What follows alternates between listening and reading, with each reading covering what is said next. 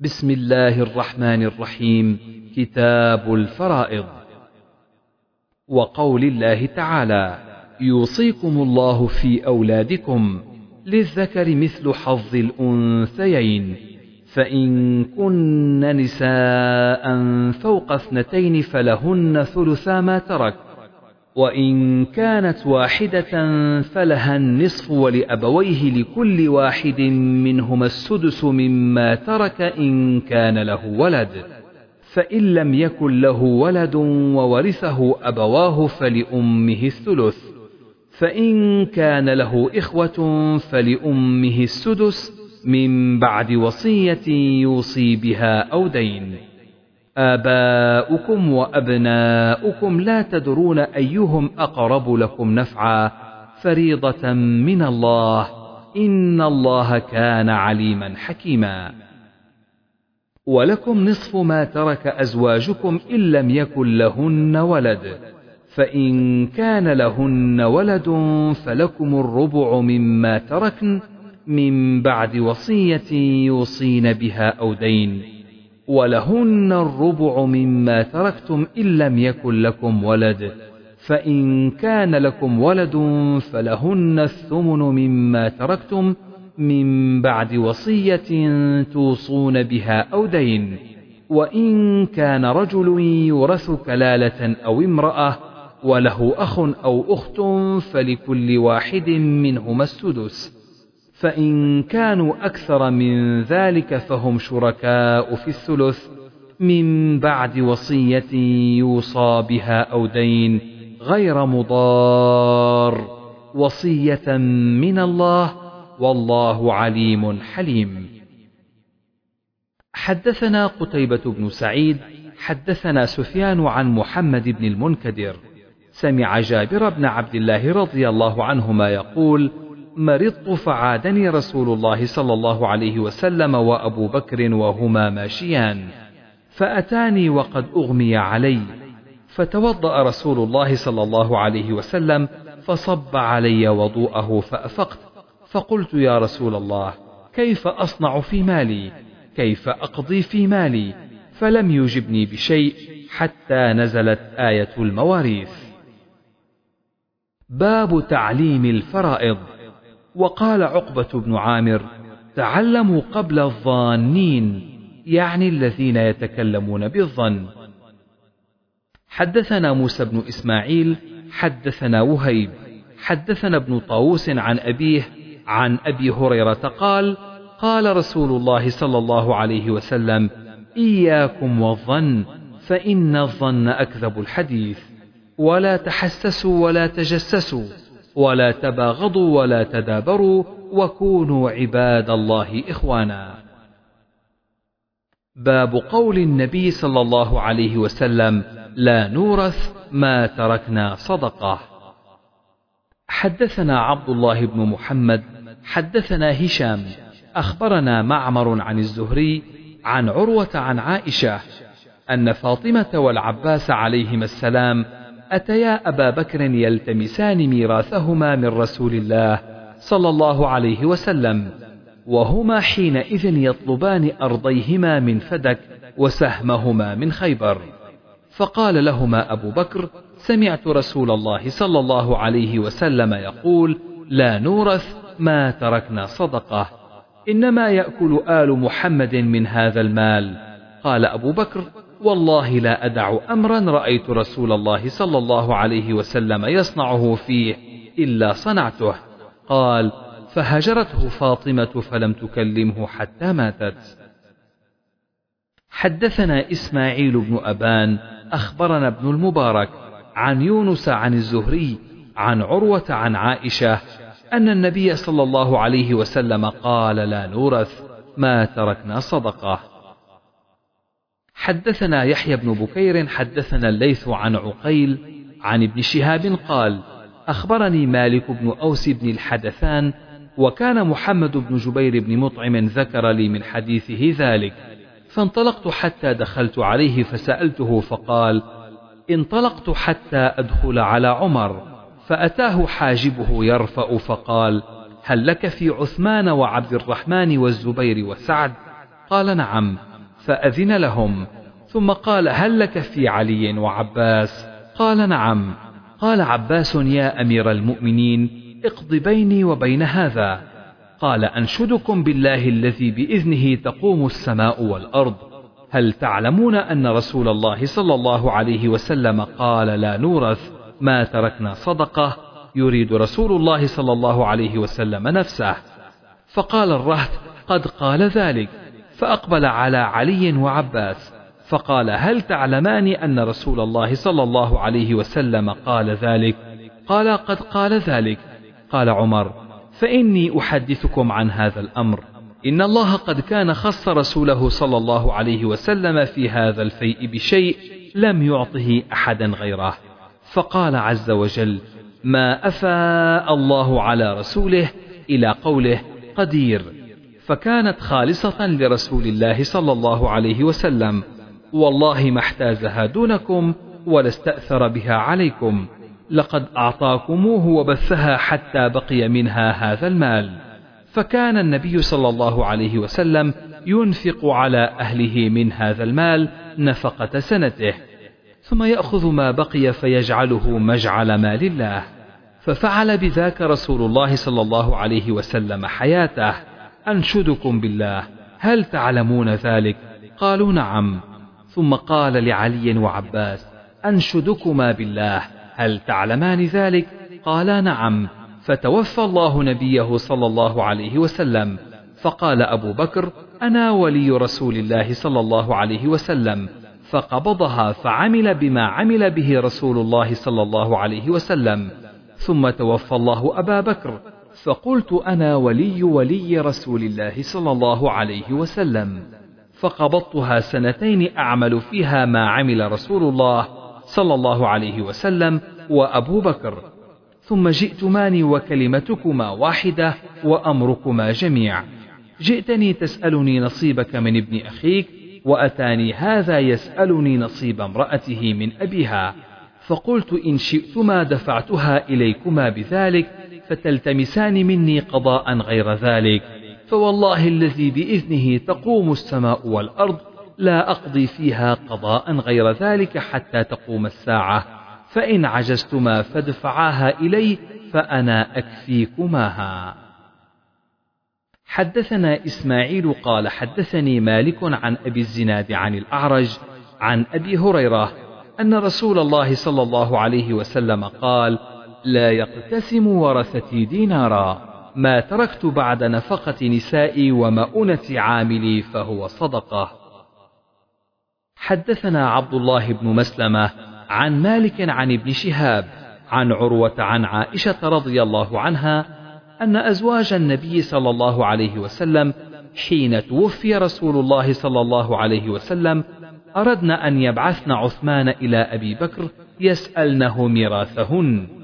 فقالت عائشة أليس قال رسول الله صلى الله عليه وسلم لا نورث؟ ما تركنا صدقة. باب قول النبي صلى الله عليه وسلم من ترك مالا فلأهله. حدثنا عبدان أخبرنا عبد الله. أخبرنا يونس عن ابن شهاب. حدثني أبو سلمة عن أبي هريرة رضي الله عنه. عن النبي صلى الله عليه وسلم قال أنا أولى بالمؤمنين من أنفسهم فمن مات وعليه دين ولم يترك وفاء فعلينا قضاؤه ومن ترك مالا فلورثته. باب ميراث الولد من أبيه وأمه.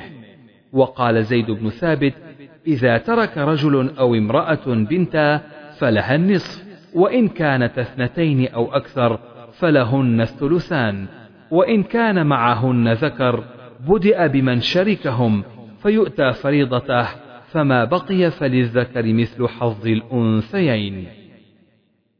حدثنا موسى بن إسماعيل حدثنا وهيب حدثنا ابن طاووس عن أبيه عن ابن عباس رضي الله عنهما عن النبي صلى الله عليه وسلم قال الحقوا الفرائض بأهلها فما بقي فهو لأولى رجل ذكر. باب ميراث البنات. حدثنا الحميدي حدثنا سفيان حدثنا الزهري. قال أخبرني عامر بن سعد بن أبي وقاص عن أبيه قال مرضت بمكة مرضا فأشفيت منه على الموت فأتاني النبي صلى الله عليه وسلم يعودني. فقلت يا رسول الله إن لي مالا كثيرا وليس يرثني إلا ابنتي أفأتصدق بثلثي مالي قال لا. قال قلت فالشطر. قال لا. قلت الثلث قال الثلث كبير. إنك إن تركت ولدك أغنياء خير من أن تتركهم عالة يتكففون الناس. وإنك لن تنفق نفقة إلا أجرت عليها حتى اللقمة ترفعها إلى في امرأتك. فقلت يا رسول الله أخلف عن هجرتي؟ فقال لن تخلف بعدي فتعمل عملا تريد به وجه الله إلا ازددت به رفعة ودرجة ولعل أن تخلف بعدي حتى ينتفع بك أقوام ويضر بك آخرون. لكن البائس سعد بن خولة يرثي له رسول الله صلى الله عليه وسلم أن مات بمكة. قال سفيان وسعد بن خولة رجل من بني عامر بن لؤي. حدثني محمود حدثنا أبو النضر حدثنا أبو معاوية الشيبان عن أشعث عن الأسود بن يزيد قال أتانا معاذ بن جبل باليمن معلما وأميرا فسألناه عن رجل توفي وترك ابنته وأخته فأعطى الابنة النصف والأخت النصف. باب ميراث ابن الابن إذا لم يكن ابن. وقال زيد ولد الأبناء بمنزلة الولد إذا لم يكن دونهم ولد. ذكرهم كذكرهم وأنثاهم كأنثاهم يرثون كما يرثون ويحجبون كما يحجبون ولا يرث ولد الابن مع الابن. حدثنا مسلم بن إبراهيم حدثنا وهيب حدثنا ابن طاووس عن أبيه عن ابن عباس قال قال رسول الله صلى الله عليه وسلم الحقوا الفرائض بأهلها فما بقي فهو لأولى رجل ذكر. باب ميراث ابنة ابن مع ابنه. حدثنا آدم حدثنا شعبة حدثنا أبو قيس. سمعت هزيل بن شرحبيل قال سئل أبو موسى عن ابنة وابنة ابن وأخت فقال للابنة النصف. وللأخت النصف وأت ابن مسعود فسيتابعني. فسئل ابن مسعود وأخبر بقول أبي موسى فقال لقد ضللت إذا وما أنا من المهتدين. أقضي فيها بما قضى النبي صلى الله عليه وسلم للابنة النصف ولابنة ابن السدس تكملة الثلثين. وما بقي فللأخت. فأتينا أبا موسى فأخبرناه بقول ابن مسعود فقال لا تسألوني ما دام هذا الحبر فيكم. باب ميراث الجد مع الأب والإخوة، وقال أبو بكر وابن عباس وابن الزبير: الجد أب، وقرأ ابن عباس: يا بني آدم، واتبعت ملة آبائي إبراهيم وإسحاق ويعقوب، ولم يذكر أن أحدا خالف أبا بكر في زمانه. وأصحاب النبي صلى الله عليه وسلم متوافرون. وقال ابن عباس يرثني ابن ابني دون إخوتي ولا أرث أنا ابن ابني. ويذكر عن عمر وعلي وابن مسعود وزيد أقاويل مختلفة. حدثنا سليمان بن حرب حدثنا وهيب عن ابن طاووس عن أبيه عن ابن عباس رضي الله عنهما. عن النبي صلى الله عليه وسلم قال الحقوا الفرائض بأهلها فما بقي فلأولى رجل ذكر. حدثنا أبو معمر حدثنا عبد الوارث حدثنا أيوب عن عكرمة عن ابن عباس قال أما الذي قال رسول الله صلى الله عليه وسلم لو كنت متخذا من هذه الأمة خليلا لاتخذته. ولكن خلة الإسلام أفضل. أو قال خير فإنه أنزله أبا. أو قال قضاه أبا.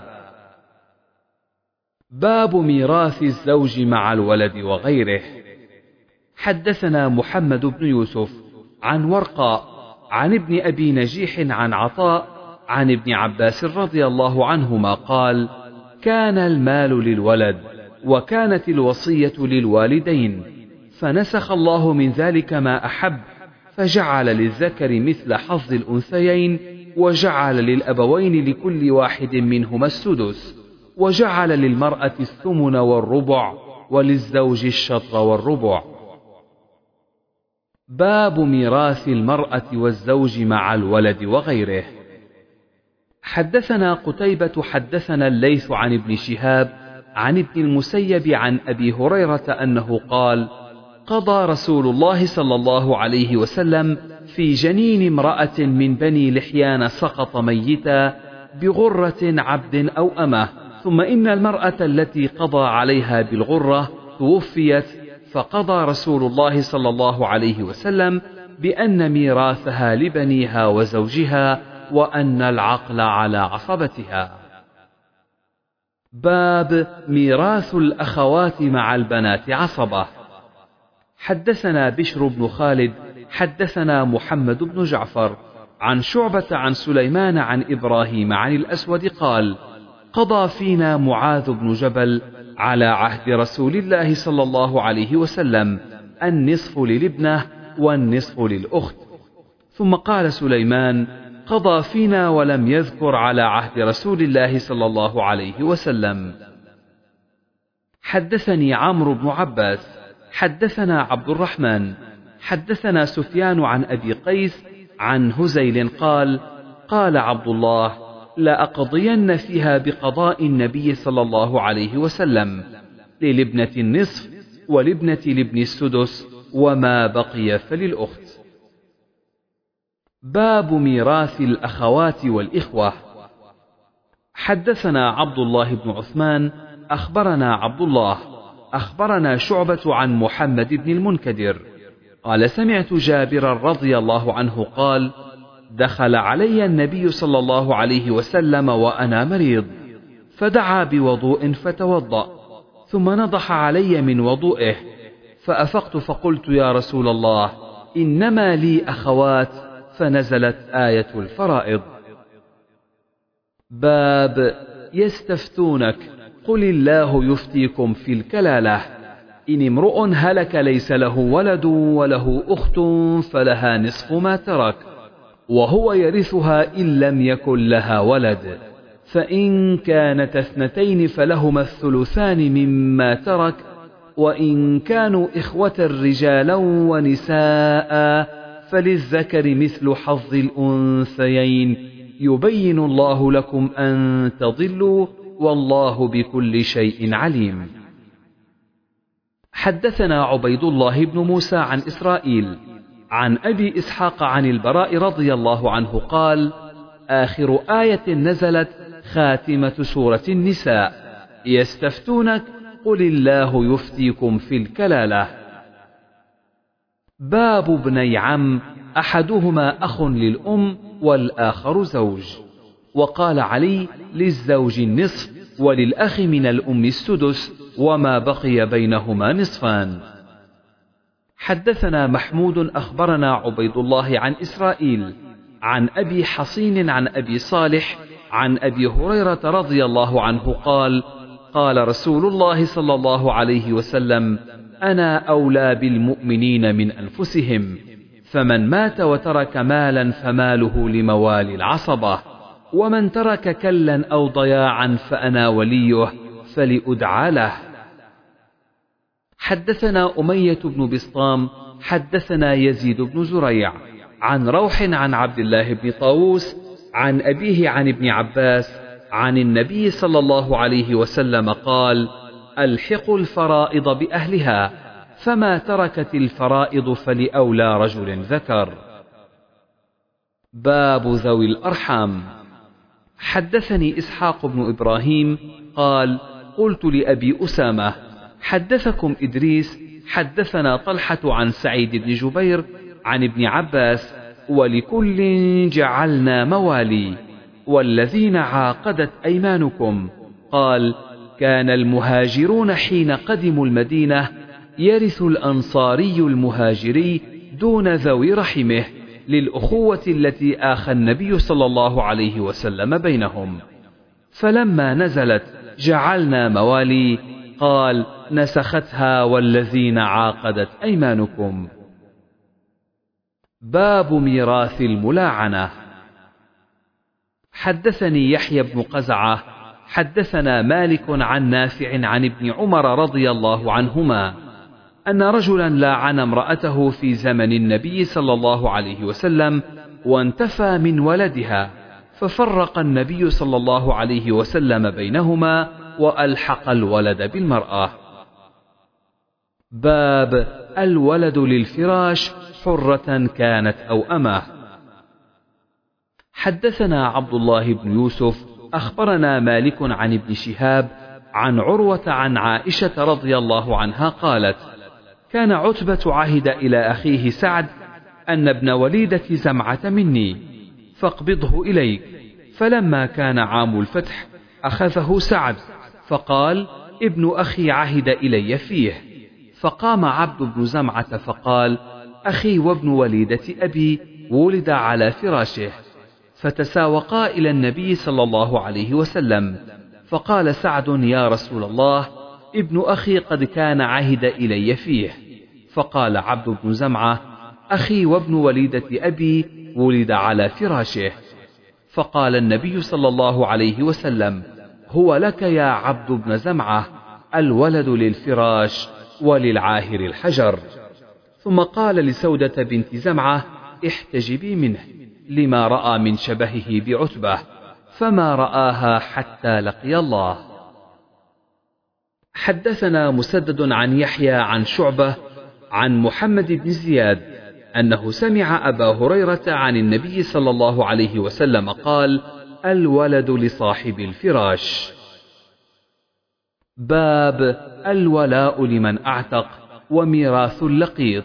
وقال عمر اللقيط حر.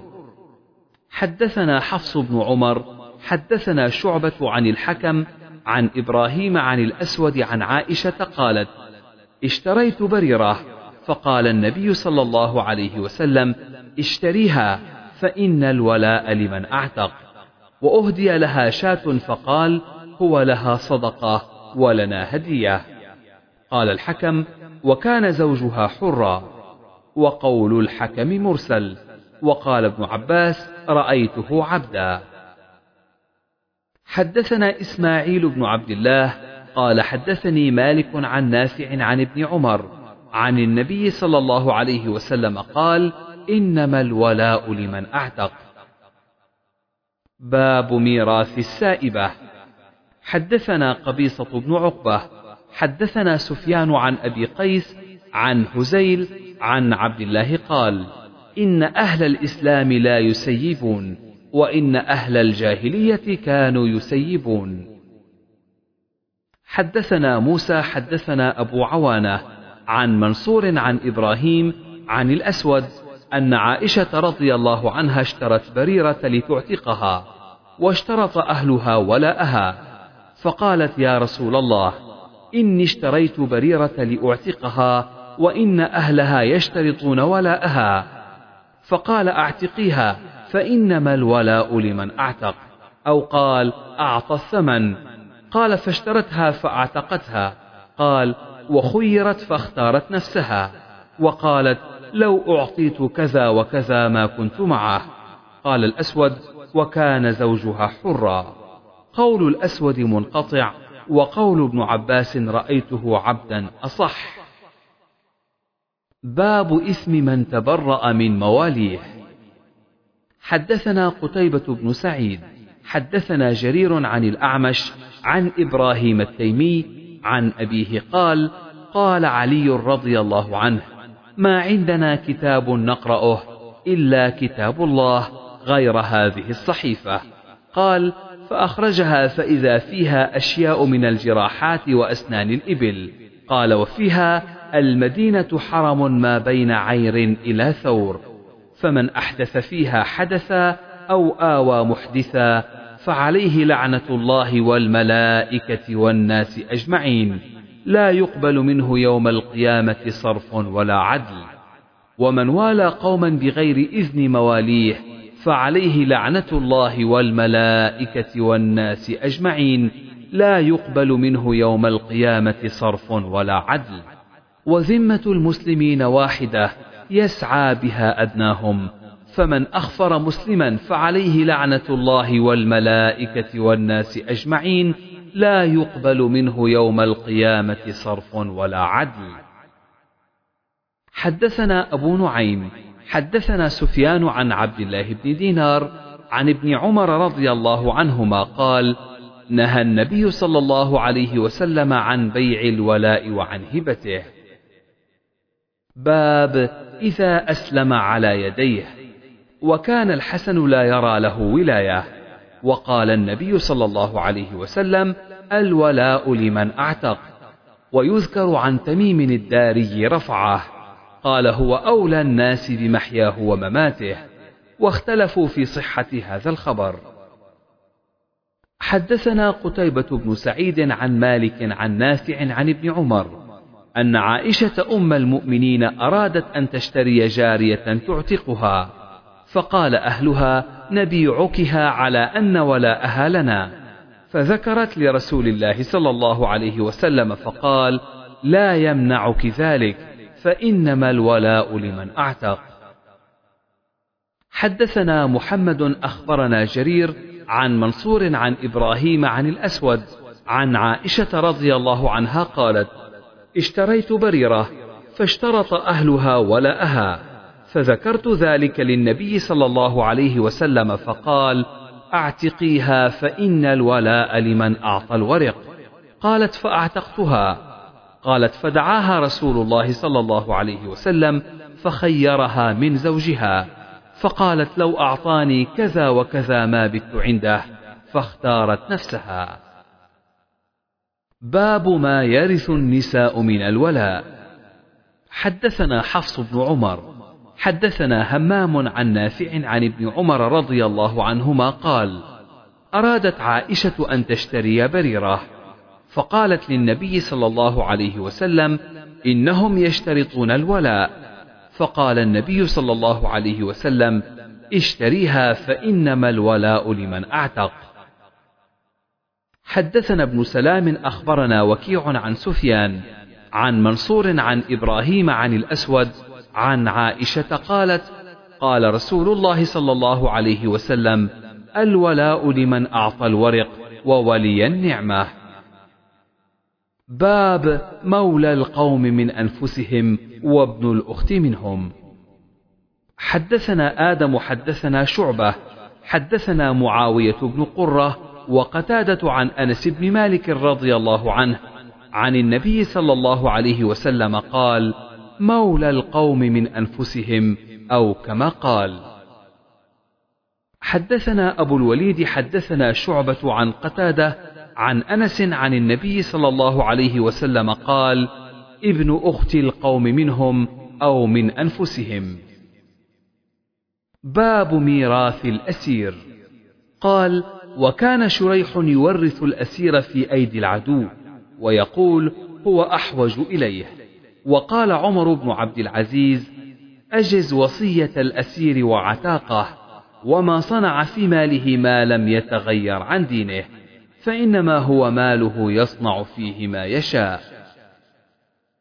حدثنا أبو الوليد حدثنا شعبة عن عدي عن أبي حازم عن أبي هريرة عن النبي صلى الله عليه وسلم قال من ترك مالا فلورثته ومن ترك كلا فإلينا. باب لا يرث المسلم الكافر ولا الكافر المسلم وإذا أسلم قبل أن يقسم الميراث فلا ميراث له. حدثنا أبو عاصم عن ابن جريج عن ابن شهاب عن علي بن حسين عن عمر بن عثمان عن أسامة بن زيد رضي الله عنهما أن النبي صلى الله عليه وسلم قال: لا يرث المسلم الكافر ولا الكافر المسلم. باب ميراث العبد النصراني ومكاتب النصراني وإثم من انتفى من ولده. باب من ادعى أخا أو ابن أخ.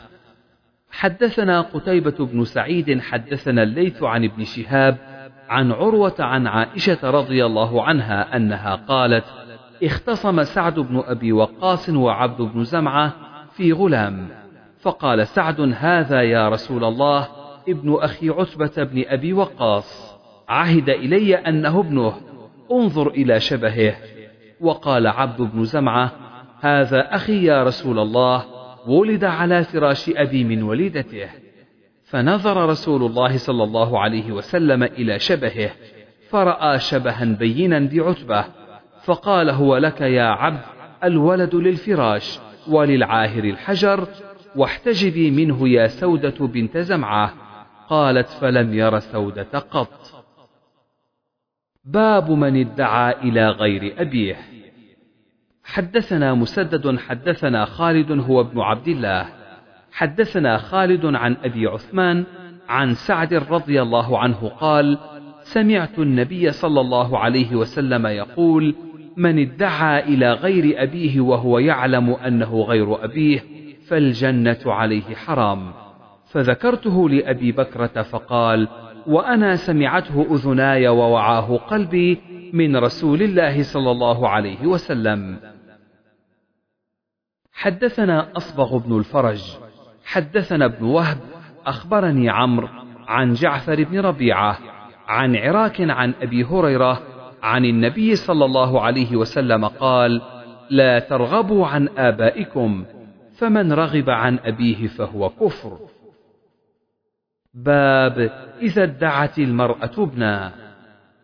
حدثنا أبو اليمان أخبرنا شعيب قال حدثنا أبو الزناد عن عبد الرحمن عن أبي هريرة رضي الله عنه أن رسول الله صلى الله عليه وسلم قال كانت امرأتان معهما ابناهما جاء الذئب فذهب بابن إحداهما فقالت لصاحبتها إنما ذهب بابنك وقالت الأخرى إنما ذهب بابنك فتحاكمتا إلى داود عليه السلام فقضى به للكبرى فخرجتا على سليمان بن داود عليهما السلام فأخبرتاه فقال ائتوني بالسكين أشقه بينهما.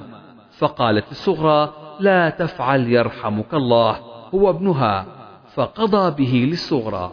قال أبو هريرة والله إن سمعت بالسكين قط إلا يومئذ وما كنا نقول إلا المذية باب القائف. حدثنا قتيبة بن سعيد حدثنا الليث عن ابن شهاب عن عروة عن عائشة رضي الله عنها قالت إن رسول الله صلى الله عليه وسلم دخل علي مسرورا تبرق أسارير وجهه فقال ألم تري أن مجززا نظر آنفا إلى زيد بن حارثة وأسامة بن زيد فقال إن هذه الأقدام بعضها من بعض. حدثنا قتيبة بن سعيد حدثنا سفيان عن الزهري عن عروة عن عائشة قالت دخل علي رسول الله صلى الله عليه وسلم ذات يوم وهو مسرور فقال يا عائشة ألم تري أن مجززا المدلجي دخل فرأى أسامة وزيدا وعليهما قطيفة قد غطيا رؤوسهما وبدت أقدامهما فقال إن هذه الأقدام بعضها من بعض.